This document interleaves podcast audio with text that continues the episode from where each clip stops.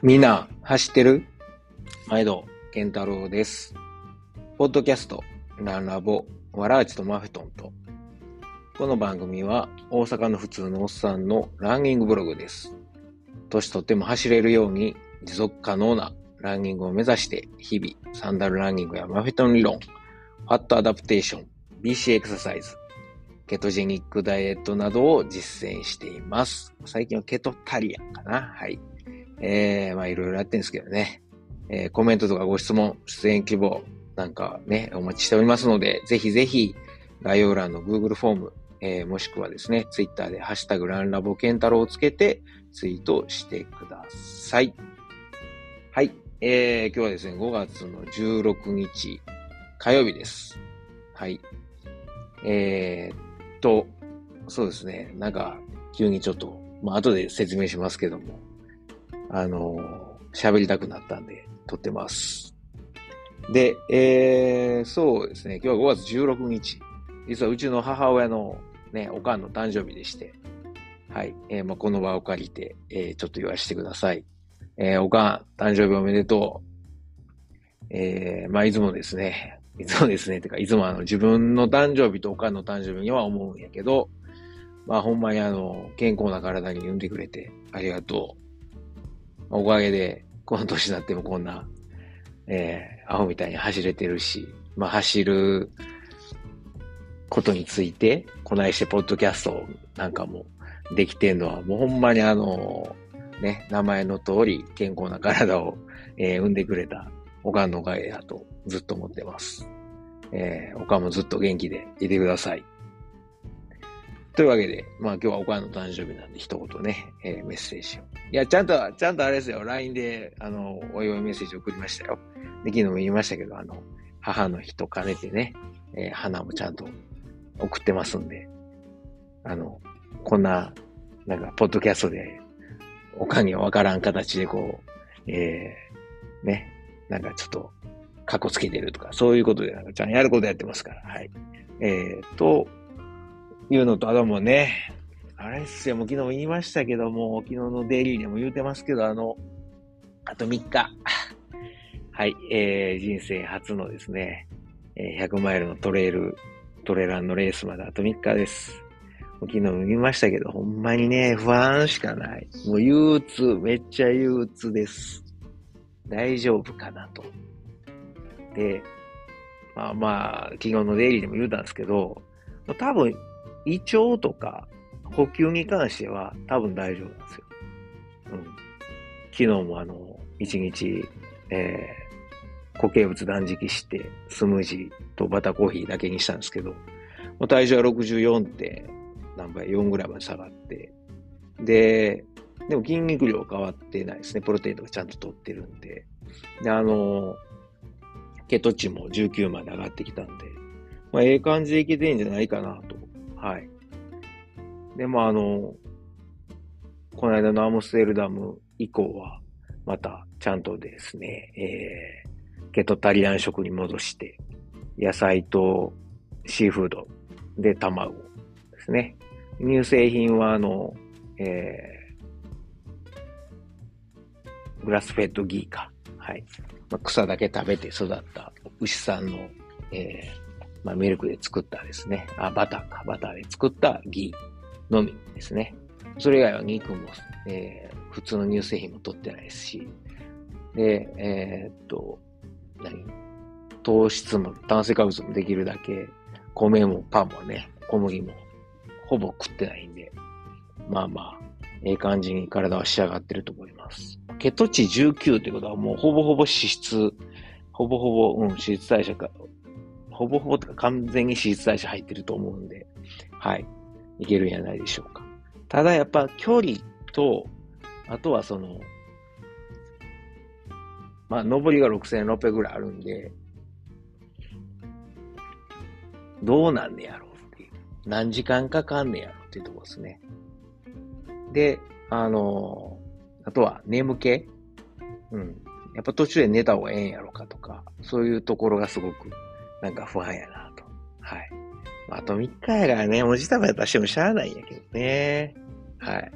で、あの、今日なんかも、あの、夜中の1時半ぐらいかな、一回トイレで起きたんですけど、その直前ぐらいになんか、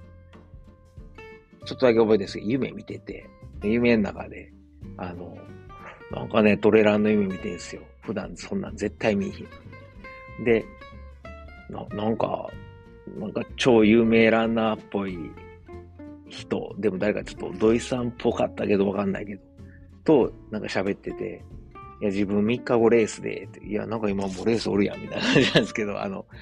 3日後レースなんですけど、みたいな喋ってて。なんかね、初100マイルなんで、何時間かかるか不安で、あと眠気とか、カフェインピールだけできんすかね。何時間か寝た方がええかなみたいな。いや、今言うたと同じようなことを、夢の中でめっちゃ言うてんすよ。いや、もうよっぽど不安なんやろなと思って。いや、もうこれかなり重症ちゃうかと。まあ、その後は、おしっこしたらすぐまた寝たんですけどね。いや、もうそれぐらいちょっとこう、今、はい。仕事のこと考えるとか思うんですけど。いやいや、頭の中100マイルゴールできるかなそれでいっぱいですね。はい。あとはまだレースすら始まってないのに、あの、今日なんかでも、うん、一週間後の今日はもうレースも終わって好きなもん食ってるわ、みたいなね。えー、あの、一回ケトタリアン制限外して何食べようかな、みたいなこと考えてる自分がいて、いやいやいやいや、と、あの、集中しようよ、みたいなね、とこもあるんですけど。まあ、そんな、こんなで、えー、ございます。はい。えー、というわけで、まあ、この後本編ね、えー、ぜひぜひ、えー、聞いてください。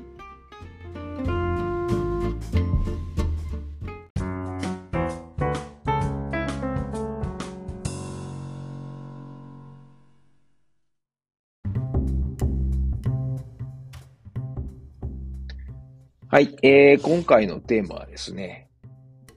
あの、走るって何なんや？ということで、あの、まあ、喋ろうと思うんですけども、まあ、あの、ね、100人生初の100マイルトレランレース3日前に突然なんやと思われるかもしれませんが、まあ、あの、オープニングでも言った通り、いやもう憂鬱なんですよ。大丈夫かなと。はい。完走できんのかというような、こう、心配が、もうすごい不安でいっぱいなんですけど。で、まあ、それ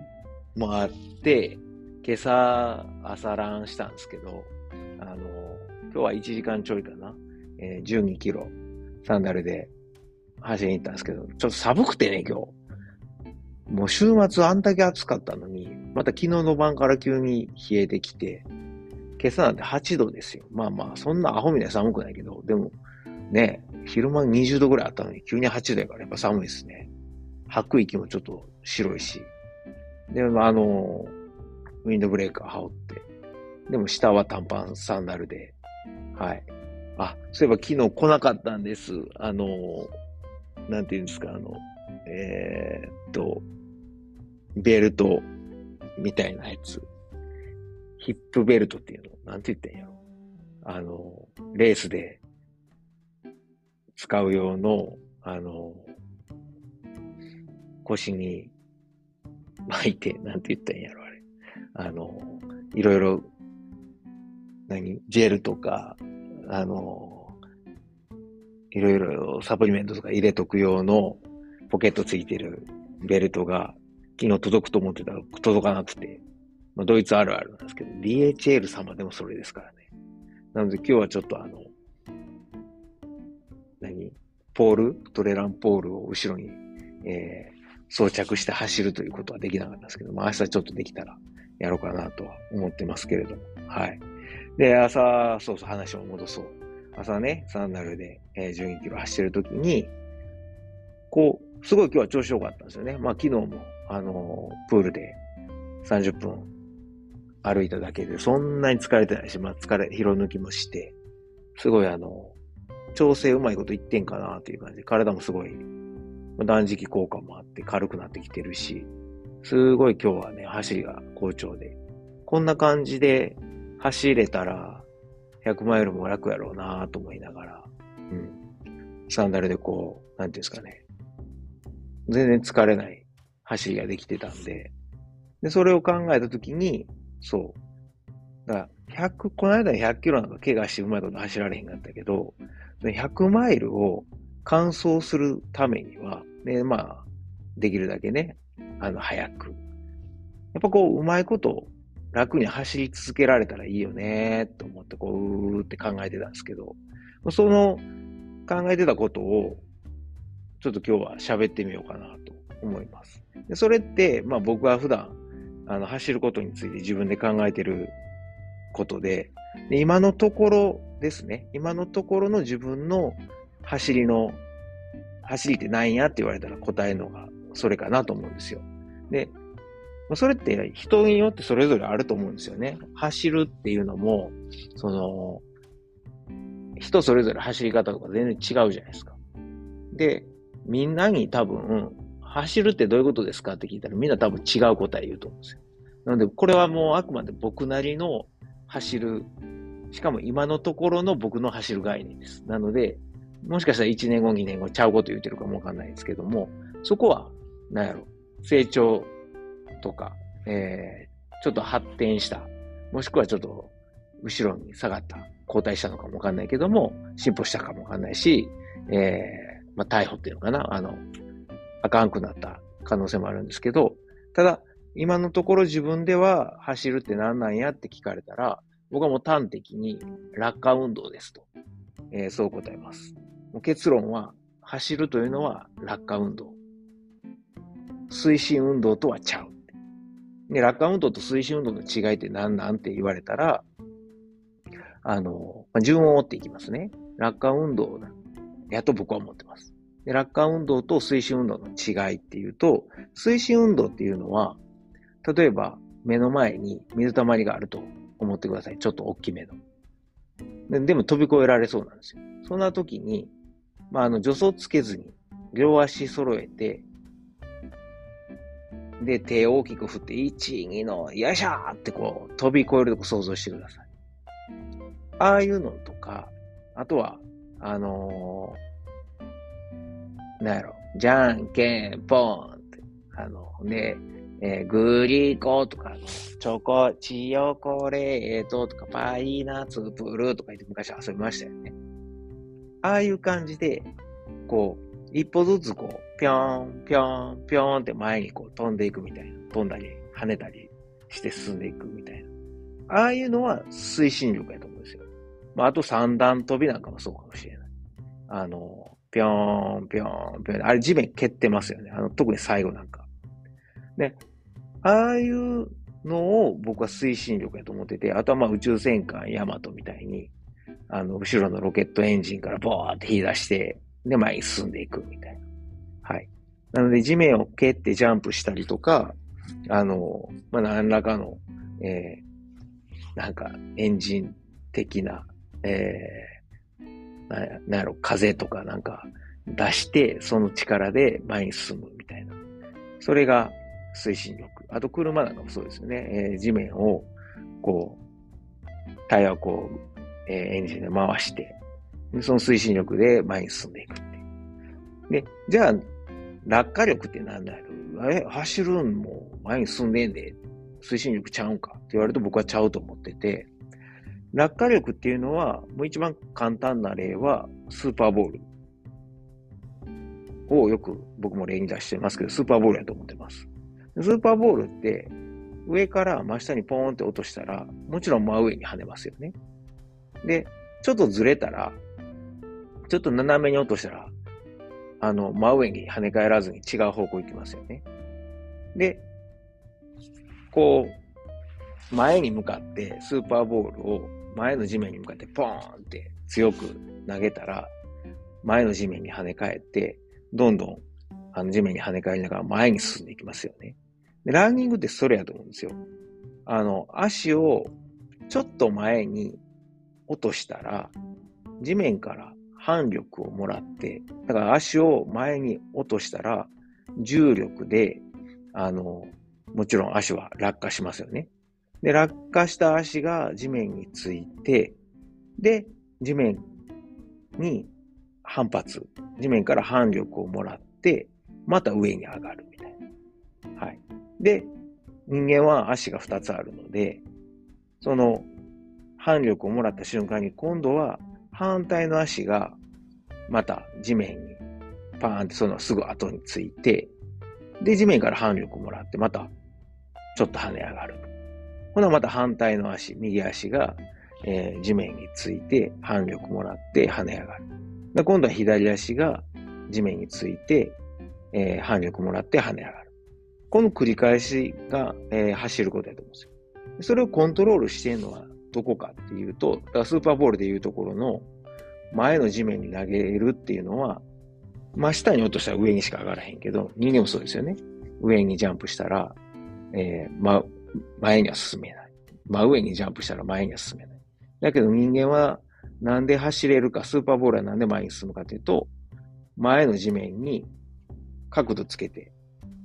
落としてるからですよね。人間も足を前につくときに重心で、重心をちょっと前に倒して、倒して足を落としてるから当然前に重心かかってスーパーボールを前に投げたのと同じように前に進んでいくわけですよ。それの繰り返し。はい。で、その理屈でいくと、まあ、スーパーボールみたいにこう、えー、落ちる、反力もらう、跳ね返る、落ちる、反力もらう、跳ね返るっていう理屈でいくと、さっきの推進力の時で言ったジャンプみたいに、自分の筋肉の力っていうのは、ほぼほぼ使わなくていいんですよ。だって、あの、重力を使って落ちて、で、反力を使って浮き上がってるわけやから、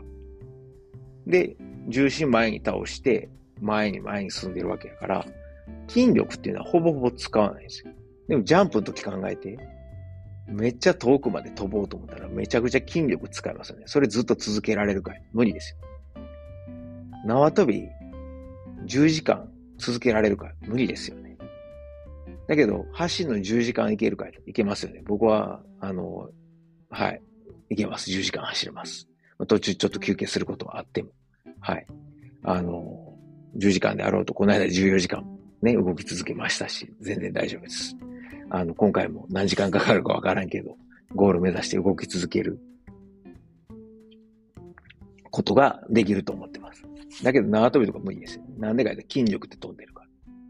もちろん飛び方によってはうまいこと飛べば、筋力も最小限で、重心、重力と反力だけで飛べると思うんですけども、あの、はい。まあでもそれは置いといて、えー、今は走ることを話しましょう。で、となるとですよ、えー、重力、重心、重力の落下、そして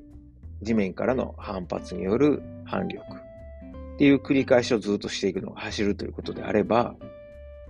永久期間のようにずっと疲れずに走り続けられるはずなんですよ。理屈としてはね。理想はね。だけど無理なんですよ。スーパーボールもそうですよね。ほんまやったらスーパーボールもパーン投げたら、その、初めの力が伝わって、すごい強い力投げたら、その強い力のままに反発して、また跳ねて、で、前に進んで、落ちてきて、で、地面に、えー、当たって、跳ね、跳ねて、前に進んで、みたいな、なってくるんだけど、だんだん、あの、弱なってきて、高さも低くなってきて、最後止まりますよ。あれなんであ摩擦とか、いろいろあるわけですよ。初めに加えた力がずっと伝わり続けていないから、どんどんどんどん力が奪われていって、止まるわけです。ね。人間のランニングも同じだと僕は思ってて、その永久期間の理屈ではずっと走り続けられるはずやのにできへんのはなんでかって僕は二つ理由があると思ってて、一つは重心の位置がずれていくからやと思うんですよね。本当にうまいこと重心が着地する足の真上に常に来ていて、まあ真上ちょい前ぐらいかな、走るから。で、上手にターンってこう地面について、反力を100%落下した時の重力のまんま地面から反力を得られることができたら、スピードを落とすことなく続けられるわけです。そのためには、常に正しい位置に重心がないと、それはできへん。はい。できないですよ。そうじゃないと、重心が例えば前に行き過ぎてたら、あの、おっとっとっとっと、みたいな感じで、すごく早く、転こけ、こけそうになるっていうか、あの、バランス崩れて、こけそうに、けつまずきそうになるんですよね。逆に重心後ろやったら、あの、下りで、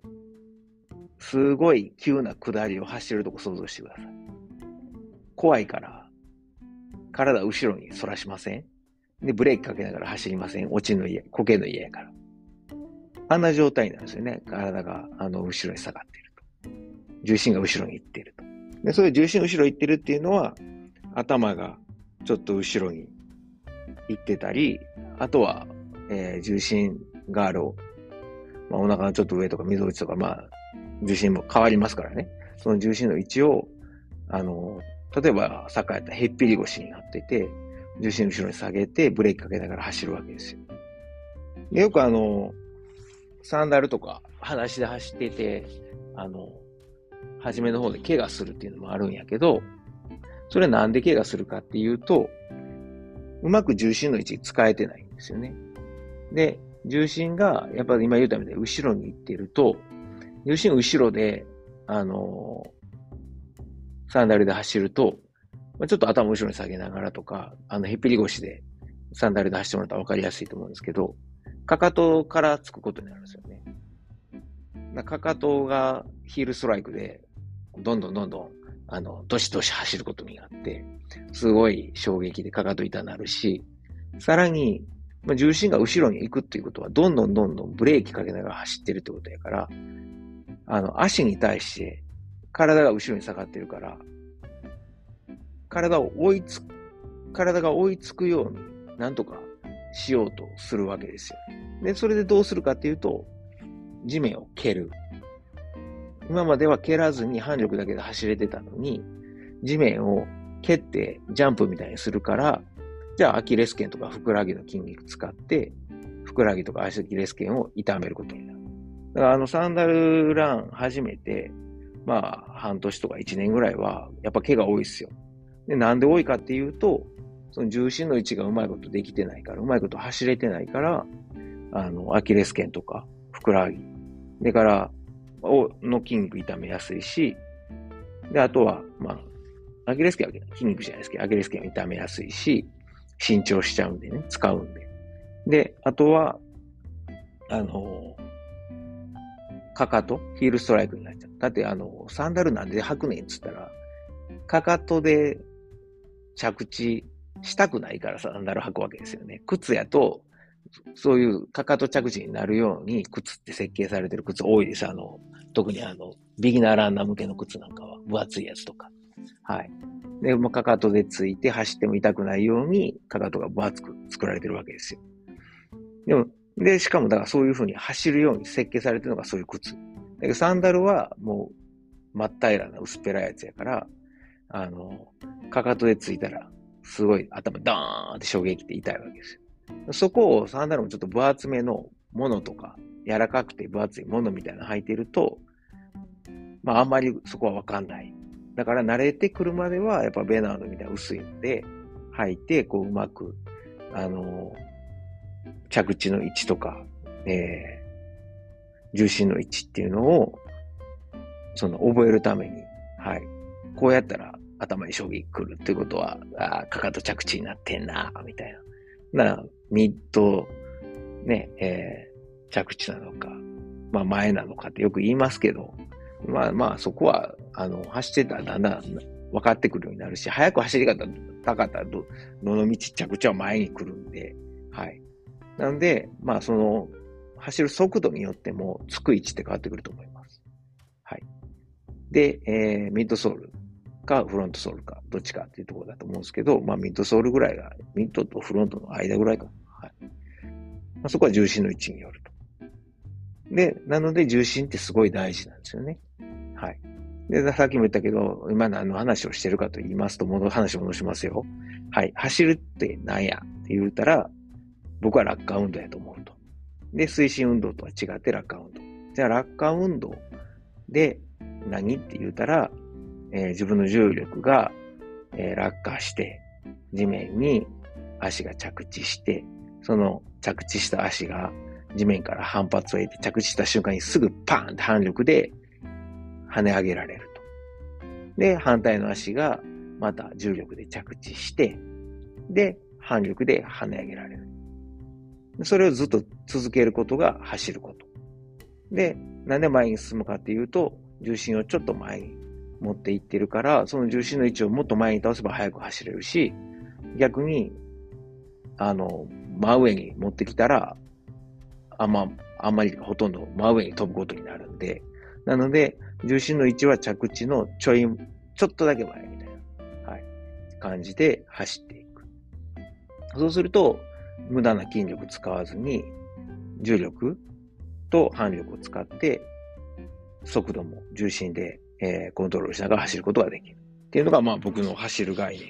です。で、でもそれがずっと、本当なら永久期間のように、重力、反力、重力、反力って続けられるはずはできませんと。なんでやって。えー、ブレーキがかかるから。でブレーキになってるものってなんだっていうと重心がまず一つ。重心、走ってる間、ずっと走ってる時に疲れてきて、えー、初めはちゃんと持ってこれてた重心が、だんだん持ってこれなくなる。あるべきところ。それがずれてきて、ブレーキになったりとか、逆にアクセルかかりすぎて、体に負担がかかってしまう。なので、え疲れる。っていうのが一つ。もう一つ、えー、永久期間に続けられない理由っていうのが、その重力と反力を受け止めるボディですね。体がちゃんとできてないから。例えば想像してもらいたいのが、ずーっと真上にぴょんぴょんってこう跳ねてたとして、その時にお腹ぐちゃって潰しちゃうと、姿勢よくやってるとずっと飛び続けれる。けど、お腹ぐちゃっと潰すと、反力が受けられなくなるんで、重力だけね、落ちるけど、地面からの反力がお腹で潰れちゃうので、反力が逃げて、後ろに。お腹が潰れてるってことは後ろに逃げちゃうんで、腰の方に逃げちゃうんで、で、えー、続かない。とか、あとは走ってて疲れてきた時ってどんな姿勢になってますか？まあ、あとザックとかもあって、猫背になってること多いと思うんですね、疲れてくると。あと、上り坂とか下り坂とかもトレーラーって疲れてくるんで、上半身も疲れたりして。猫背になると、もちろん胸椎が、あの、ぐにゃって丸まってるんで、胸椎の方から後ろ、反力逃げちゃいますよね。そうすると反力が利用できる。なので、そういう潰れない、えー、体を作るのが大事。で、あの、じゃあ体幹を鍛えるのかって、こうね、あの、思われるかもしれないですけど、まあ、もちろん体幹なんですけど、僕はでも体幹っていうことは使いたくなくて、あの、なんでかっていうと体幹っていうと、なんかみんなこう、プランクとかやって、とか、あの、筋トレでラットプルダウンとかね、あの、チェストプレスとか、ああいうのをイメージして、はい。あの、体幹鍛えるって言ったら、そんなんばっかイメージしちゃうんで、いや、そうじゃなくて、別に体を硬くするのが必要なんじゃなくて、体の芯を、なんていうかな。硬くするわけではなく、芯を太くするっていうのかな。幹を。でもそれって体を大きくするわけじゃなくて、体の中にある、その芯がすごいマッチ棒みたいな細かったら、あの、反力、重力、反力加わると、中のマッチ棒ポキンって折れちゃいますよ。だけどその芯が、ろうそくの中の芯みたいに、めちゃくちゃごっつい芯になってくると、あの、外見は一緒なんですよ。外見は一緒やけど、その中にある芯が細かったら、反力、重力、受け止められない。だけど、その芯が、どんどんどんどんこう、太い、大きな、太くて大きなものであれば、外から、外見は変わらないんだけど、そこがしっかりしていると折れない。っていう感じです。はい。だから竹でもしなってて風が吹いても折れないですよね。だけど中が腐ってたら折れますよね。そんな感じです。はい。で、逆に、あれ竹がめちゃくちゃ硬くてしならない竹だったら、多分強い風吹いたら折れると思うんですよね。風の力に耐えられず。だけどあれしなるから折れないんですよね。だから硬くするわけでもないんですよ。だからあの、プランクとかで体を硬くするイメージ持ってる人いるかもわからないですけど、そっちとは違う。で、そのことを、まあ、BC エクササイズで僕教えてもらってるのは芯を立てるって教えてもらってるんですけど、まさにその、体の中の軸になる芯を強く、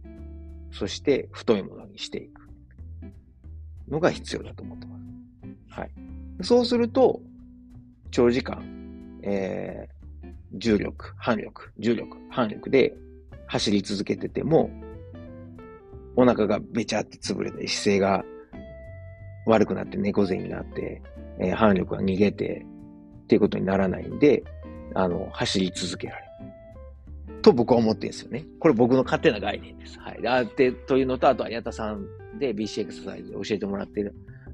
理屈を僕は噛み砕いて、そういうことだろうと理解してます。はい。まあ、そんなようなことも前に教えてもらったんですけど、だけどまあ自分なりに、えー、まあ噛み砕いて解釈したらこうだと今は思ってます。もしかしたらまた変わってくるかもわかんないですけど、これからか自分自身がまた変わったら、うん、トレーニング続けて。だけど今そう思ってて、で、今回の100マイルすげえ不安やから、その100マイルを走り切るためには、どうやれば楽になるべく潰れずに気持ちよく走れられるんだろうって考えたときに、やっぱその重心位置、それから体を潰さない。軸を、芯を立てたまま走り続ける。っていうのが大事だと思ってます。はい。この二つ。で、重心についてはさっきちょっと重心の位置をっていうのを話したんで、じゃあ、体に芯を立てるって言っても、じゃあどないして立てねんっていう話を、ちょっとまたこの後、えー、一回休憩入れて喋っていきたいと思います。でも何度も言いますけど、これはあの、僕の、僕の考える走る概念です。はい。なので、正しいかどうかわかりません。皆さんは皆さんなりにあると思うんですけど、まあ、あの、ね、レース前で不安なんで、ちょっとこうアウトプットしようかなと思って今回は喋ってるわけです。もし参考になれば、はい、えー、参考にしてみてください。じゃあ続きはまた後で。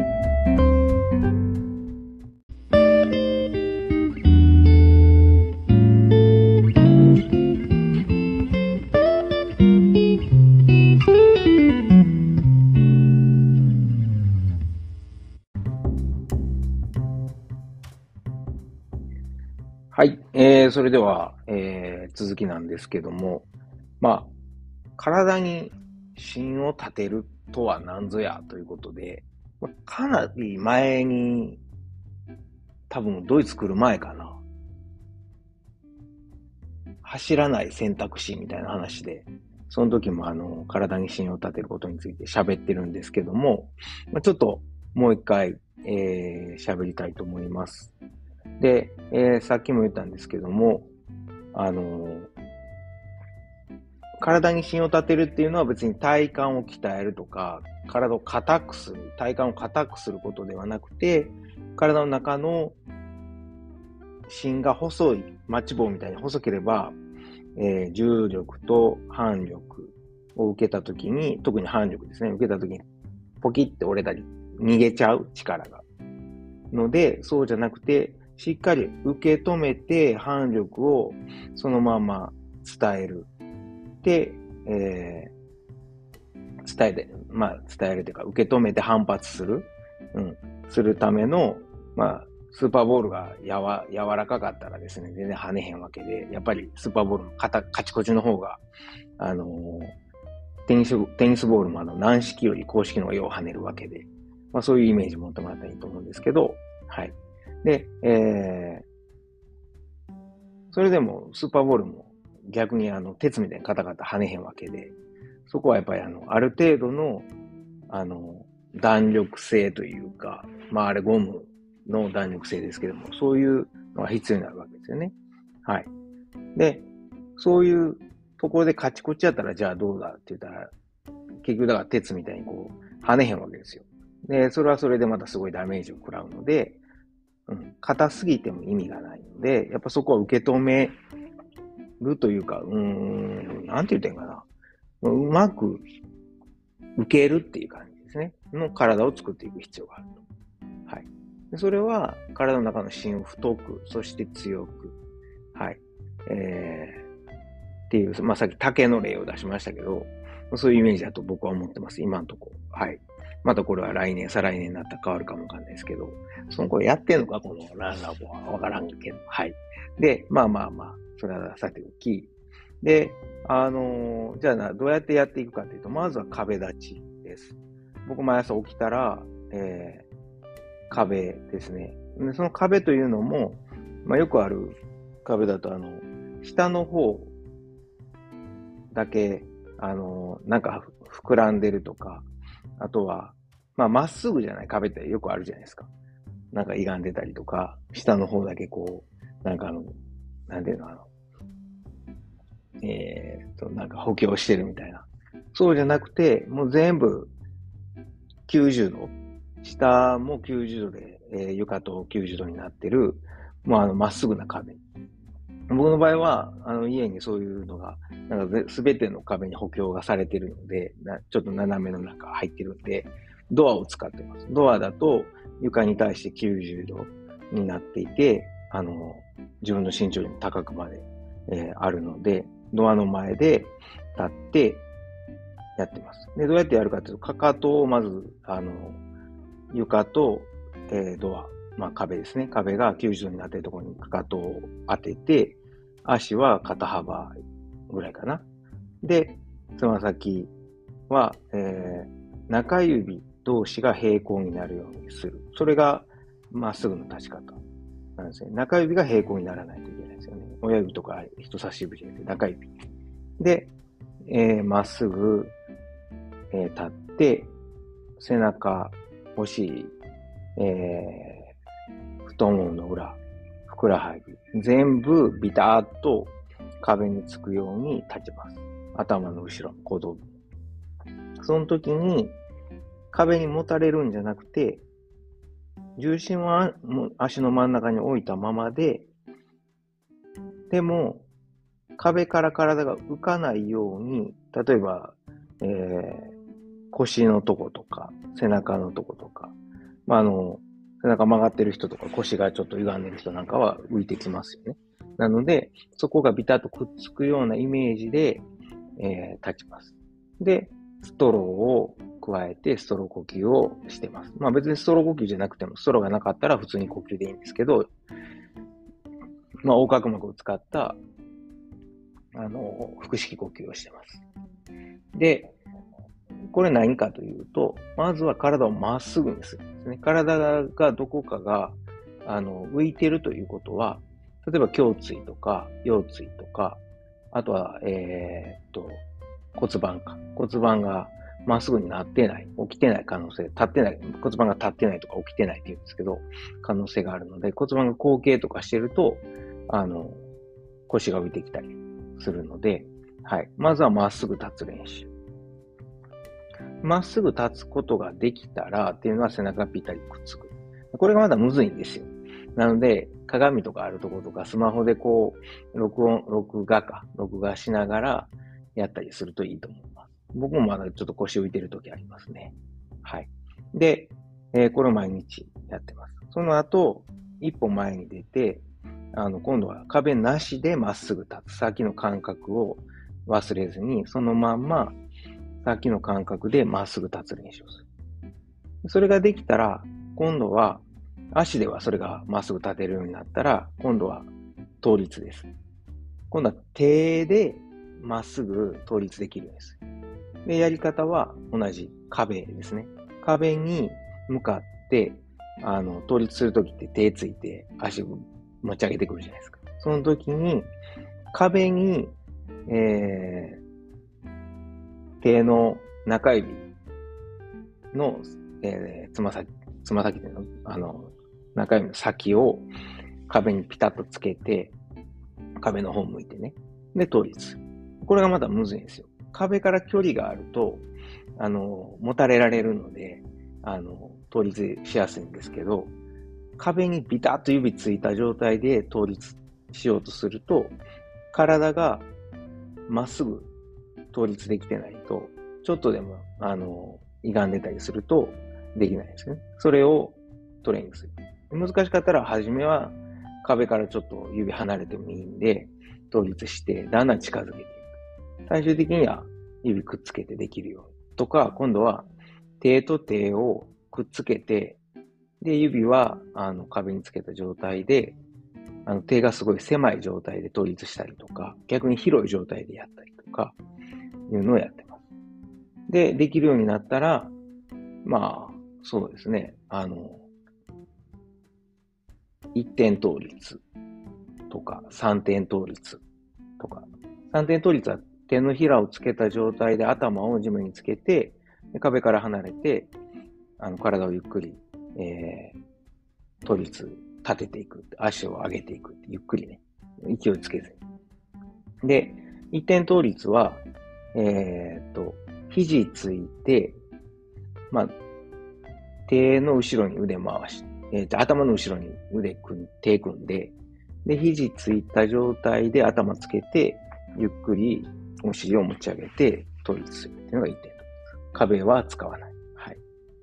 勢いつけずにゆっくり、えー、立て、重心の位置を真ん中に持ってきて立てていく。はい。それができたら、今度は、あの、普通の、また、えー、壁倒立。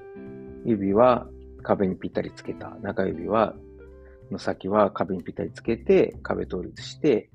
で、あの、両手で倒立している状態から、この片手で、片手を胸の方に持ってきて、上げてやる。これも、重心がしっかりと意識してできないとできないし、力でやるもんじゃなくて、ほんと重心だけですね。で、右手が下になってるときは、左足と右手でバランス取りながらやるとうまくできます。で、その時も右の、えー、脇腹、あばらの方の、えー、直角筋っていうのかな。えー、まあ、肋骨の間の、えー、肋間筋か。肋間筋がうまく使えたり、脇の下の筋肉、筋肉っていうかまあ、脇の下ですね。脇の下の方をぐーっと伸ばしていけないと、あの、片手で、えー、統一できないので、まあ、調子悪い時は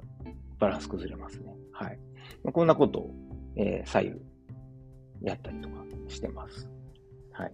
で、倒立ができるようになったら、あの、今度は、あの、BC エクササイズの場合は、あの、なんや、ボード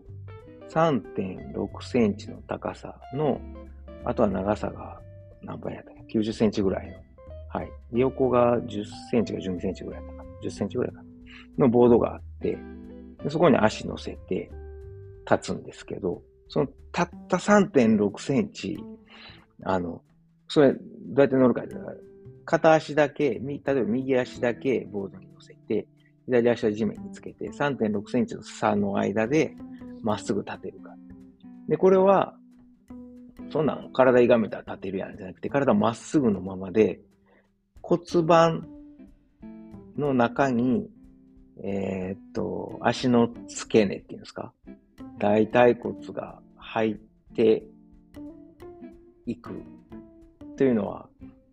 えー、これってまたマニアックな話だけど、肩関節も足関節も、てか股関節も旧関節じゃないですか。あのー、わかる意味。股関節っていう大腿骨、えー、大腿骨だな、この腰骨があって、そこにカポって、あの、はまってるだけなんですよね。くっついてるわけじゃなくて、あのはまってるんですよ。他の骨って、あの、骨と骨が腱で繋がってる状態だけど、そうじゃなくて、えー、肩関節と、あの、股関節に関しては、あの、腰骨にえー、大腿骨がポコってはまってる旧関節なんで、はい、状態です。だから、あの、股関節が抜けるとか、肩が抜けるっていうのは分かりやすいかもわかんないけど、はい。あの、肩甲骨が、肩甲骨か？違う。えー、上腕骨か。上腕骨、腕の上のが、とこが肩関節のとこにポコって刺さってるみたいな感じだと思うんですけども、はい。うん。なので、肩が抜けたりするんですね。はい。あの、プラモデルのこうなんか、なんていうのかな、差し込んで抜けんようにするみたいな。まあ、まあ、わからん。もうとりあえずそんな感じなんです。で、そういうことができるようになってるので、人間の体って3.6センチぐらいまでなんかなんとかギリギリアジャストできるんですよ。で、それができるとどういうことがあるかというと、例えば不整地、トレイルとかで、あの段差があったりとか、あの、ドロドロのとことか走ってても、あの、まっすぐじゃないとこ、走ってても、体って、っていうかまあ足、えー、まあ股関節をうまいこと使って、あの、吸収しちゃうんですね、そこの差を。で、うまいこと走っていけるっていう。はい。わかるかな まあそんな風に体できてるんですよ。で、それを、あの、普段からスムーズにできるように、ボードの上に乗って、あの、やってます。で、その、乗ってできるようになった今度は、あの、またちょっといろいろとこう、バーを持ったり、紐で両手を広げたりとかして、体をこううまく使いながら、横の広がり、縦の広がりとか意識して、まあ、いろんなトレーニングをしてます。まあ、それが BC エクササイズなんですけど、はい。で、そういうことをやっていくと、どんどんどんどん体がまっすぐになって、立てるようになっていくんですよね。でプラス、あの、またちょっと一回 BC エクササイズもだけ取り上げて話したいとは思うんですけど、えー、と、ディスク、バランスディスクっていうのがあって、そこに、あの、三つ穴が開いてて、そこに骨盤をうまくこう、えー、腰骨をこう入れて、骨盤をはめて、えー、両足前、えー、両足の裏を前につけて、で、なんかあの、股関節のストレッチみたいなのよくやると思うんですけど、ああいう姿勢でまっすぐ座るとか、逆に足を開脚して、えー、そのディスクの上に座るとか、その時に体がこけそうになるんで、ディスバランス取りながら、でもまっすぐ、えー、と、体を立てていくっていう、まあ、そういうエクササイズもあります。そのことを最近はもうずっと、あの、特にディスクはサボってたんで、僕、えー、めっちゃ意識してやってますね。あとは、あの、あれです、えー、ブリッジ。ブリッジも、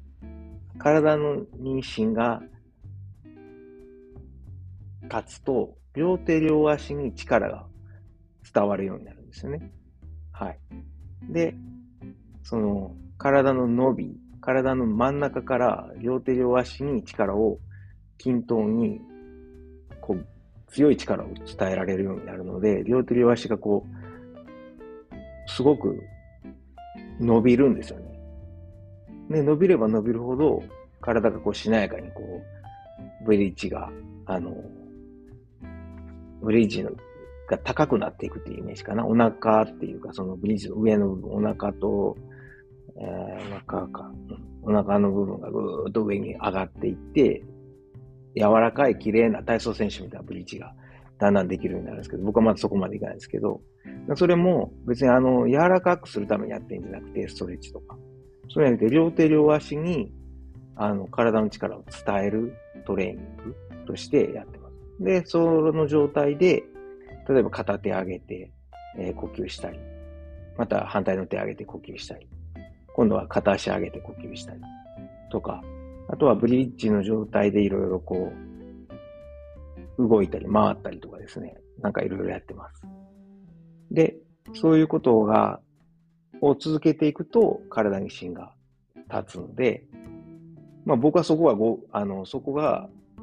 その、ずっと走り続けるための体を作るためのトレーニングだと思ってるんですよね、僕の場合は。なので、それを信じて BC エクササイズを続けています。なので人によって別に答えは1個だってわけではないですから、はい。まああの、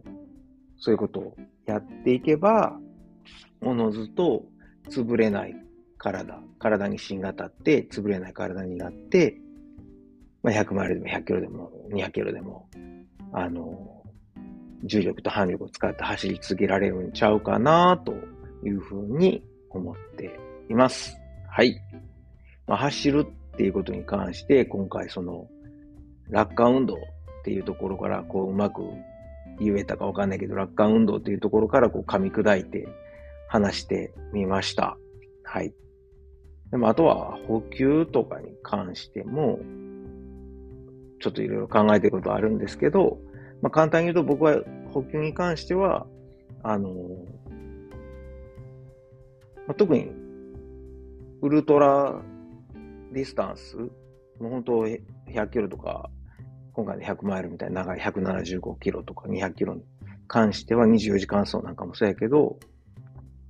糖質っていうのはもうほぼほぼ使い物にならないので、そんなすぐなくなっちゃうエネルギーではなくて、脂質をどんどんどんどん使えるように、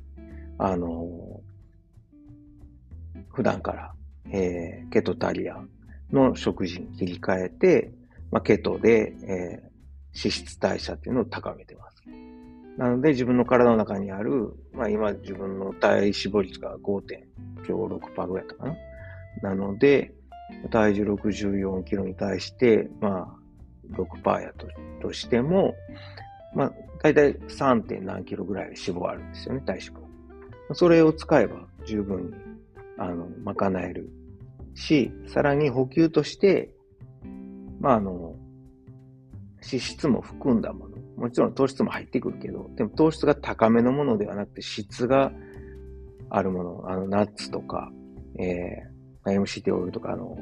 トレイルバターとかですね。ああいうこう脂質系の補給物っていうのを、まあメインに取る。プラス、もちろん、あの、糖質も取りながら、がうまくこう、まあね、40時間も脂質だけ食ってやっていけないんで、まあ、糖質と脂質のバランス、それからタンパク質も、あの、適宜補給しながら、あの、できたらいいかなと。ただ、一気に糖質だけで、こう、なんていうかな、チャージするような、ああいうめちゃくちゃ甘いジェルとかは、まあ、極力避けて、あの、ナチュラルフードですよね。果物とか、ああいう自然なもの、加工品ではなくて、っていうのから取れればいいなと思ってますね。はい。って思ってるけど、まあ、この間みたいにね、あの、怪我して100キロ、もう潰れた時はストレスもあるんで、いろんなもん食いましたけど、まあ、今回どうなるか、ちょっとわかんないですけど、まあ、そういうことを普段から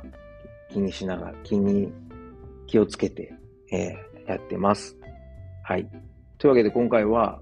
今の時点で自分が走ることについて、どう考えてるかっていうのをまとめてみました。はい。まあ、不安な自分がですね、走ってる最中に、あかんあかん、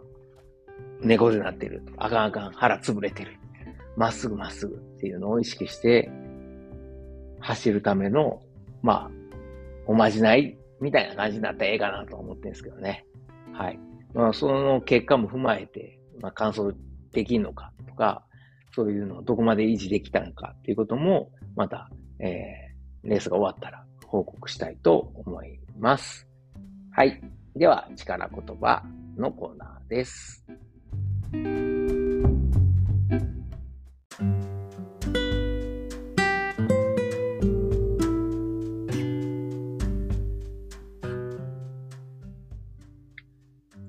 力言葉のコーナーです。えー、このコーナーは走ってるとき、やめようかなと思ったときに、ぐぐぐいっとですね、背中を押してくれる力水ならぬ力言葉を私、日本語教師健太郎が、まあ、勝手に選んでですね、えー、ご紹介したいなという、そういうコーナーです。はい。えー、まあ今回はですね、なんかすごいなんかこう、聞いてもらっても、はって思うことが多かったかもわかんないです。えー、本当に、走るって、人それぞれだと思うんですよね。だってそんな、ちゃんとは、その長距離をね、走るって、陸上部以外の人で教えてもらったことある人っておんねやろか。陸上部の人でも、その、100キロとか、100マイルとかを走るっていうのを教えてもらったことある人は絶対いないと思うんですよ。義務教育においてそんなことを教えるやついないと思うんですよ。まあ教えても5キロとか10キロだと思うんですよね。はい。なので、今回、まあ、そもそも走るって何やっていうことも含めて、特にウルトラディスタンスを走るときに、僕がどういうふうに考えてるか、走るって何なんやっていうことをちょっと喋ってみました。なので、あの、これが正しいとかいうのは全然わかっ、僕は思わないし、僕の中ではそれは正しいと思ってやってるけど、これが絶対やとかそういうわけではないので、まあ、共感できる部分があれば、はい、えー、ぜひぜひ、なんか参考にしてもらえたらなと思います。まあ、その辺も含めて今日の力言葉なんですけども、今日の力言葉は、最高のコーチは自分。こちらです。もう一回言います。最高のコーチは自分。はい。これなんですけどね、朝日新聞の2月8日の記事にあったんですけど、あの、大谷翔平君ね、あの、えー、ワールドベースボールクラシックやったっけ ?WBC? やったっけえー、あれでも大活躍したあの、大谷さんですよ。今も大リーグでね、大活躍してて。いやもう、なんていうの日本人として活躍してるとかいうことではなく、大リーグの中でもめちゃくちゃ突出して活躍してますよね。すごいですよね。だってあのベーブ・ルースと比べられるぐらいの、もうそれ超えたとか言われてるぐらいですから、はい。その大谷君のスカウトですね、日ハム時代のスカウトの人が、えー、取材を受けて、まあ、朝日新聞にその記事載ってたんですけど、え記事の名前は、才能を見逃していませんか？大谷翔平のスカウトが明かす人材見極め術っていう記事があって、これすごいいい記事やったんで、もし、あの、朝日新聞デジタルとか入ってる人いたら読んでみてください。で、ここで紹介されてて、あのー、まあ、どういうことかというと、最高のコーチは自分自身だと。自分の中に最高のコーチを育てられるかが、プロではとても重要なのだ。と、えー、言ってるんですね。自分を客観視できる力と言い換えてもいいかもしれません。ちょっと離れた場所から自分を見つめ、伸ばせるところはさらに伸ばし、改めるべきところは改める。そういう作業を自己完結できる力。はい。で大谷選手はそれを持ってたから、ここまで来れたっていうことをこのスカウトの人が言ってるんですね。で、もうこのスカウトの人は、その、選手を探してくるときに、できるだけそういう選手を探すようにしているそうです。というのはやっぱり日本の、その、スポーツ選手というか、スポーツやってる人たちとか、スポーツやってる子供たちって、コーチに言われるままでしょ。なんか、自分らの時のクラブの顧問もそうやったけど、そんなめっちゃプロのコーチでもないのに、昔ちょっとサッカー上手かったとか、そんなんだけで僕もサッカー部やったんですけど、サッカー教えてくれてたけど、でもほんまにそれって、科学的な根拠に基づいた練習法なんですか？みたいな。ほんまにそうなんていうとこすごくあったし、一時水飲ましてくれへんかったし、僕の思いっき昭和世代やから。それが急に高校生、中学の時水飲ましてくれへんかったのに、同じ先生が高校になったら急に水飲め、水飲め。逆にめっちゃ飲めっていうか、飲みすぎて逆に走れへんとかね。もうすごいなんか矛盾してましたけど。で、どつかれたりとか、アホボケとか怒鳴られたりとかもありましたし、あとひたすら走らされるとか。走ったってサッカー上手なるわけないやん。そういう側面もあるけど、体力つくとかね。だけどこれ何のために走んのって。こう走って体力つけて何に活かすのみたいなこと全く教えられてないから。で、急に自分で考えろみたいな。じゃあ、あんたの仕事なんやねんみたいな。あの、ありましたけど、でもそういう環境だから、自分らで考えないですよね。自分らで考えて、どうやったら馬なるやろどうやったら強くなれんやろみたいなことを考えるチャンスをすごく僕ら、特に昭和世代とかもっと前の人だって奪われてきたと思うんですよ。うん。だけど、中田秀俊なんかでもそうやけど、なんかサッカー選手の話ばっかりで恐縮ですけど、あの、今僕が読んでるあの、読んでたか、この間まで読んでたオリックスのあの山本投手とか、筒香、えー、選手とかですね。本当にもう、なんか、一流の選手、陸上とかでも取れられた上田瑠衣さんとか、あの、かぶらぎさんなんかでもそうやけど、みんな自分でトレーニングの方法を考えて編み出してますよね。かぶらぎメソッドとか。で、それってでも別に自分で一人で全部考えたんじゃなくて、いろんな人から話聞いて、トップ選手とかいろんな人からいろんな話聞いて、その中で自分で試していいものを自分の中でこう選んで、それをやって落とし込んでいく。自分もあの本当に人に言われるがままではなく、マーフェットンであったりとか、まあいろいろファットアダプテーションとかいろいろやってますけど、本当にあの、うん、BC エクササイズにしても、やってみて、あ、やっぱこれやと。僕なんか筋トレのね、スポーツクラブのインストラクターとかやってたから、昔はバリバリ筋トレしてたわけですよ。だけど、ちゃうなと、これは。全然、その、だからランニングのための筋トレとかも、なんかいろいろ本とかも読んだりとか、やったことあるけど、これちゃうなというふうに思って、結局自分の中で取捨選択して、残ったのが BC エクササイズなんですよね。はい。なので、今は自分はそこを中心にして、食事にしても、まあいろいろ今までね、これ聞いてくださってる方、分かってると思いますけど、この間まで肉食ってたけど、いや、もう肉もええやろってことで、今ケトタリアンってことで、野菜、えー、卵、魚、シーフードだけっていう感じでやってますけど、やっぱやっていく中で、うん、自分に合ってるものを選んで、それが客観的に見ていいと思ったらそれ選んでいく。はい。まあ、こう、こうなんかなと思ってます。なんで僕の、僕はわかんないですよ。だから僕のね、自分自身がコーチとして最高なんかどうかわからんけど、だけど、この、結局人に言われたままとか人がやってるのそのまま真似したって、あの、うまいこといかないんですよ。医者に言われたからとかね、誰かが言ってる YouTube でこんなこと紹介してたからそのままやるじゃなくて、それがほんまに自分に合うてんのかどうかっていうのを客観的に自分で考えて、で、伸ばせるところは伸ばして、改めるべきところは改めるっていう、そういう作業を自分でできるっていうのがすごい大事なんちゃうかなと。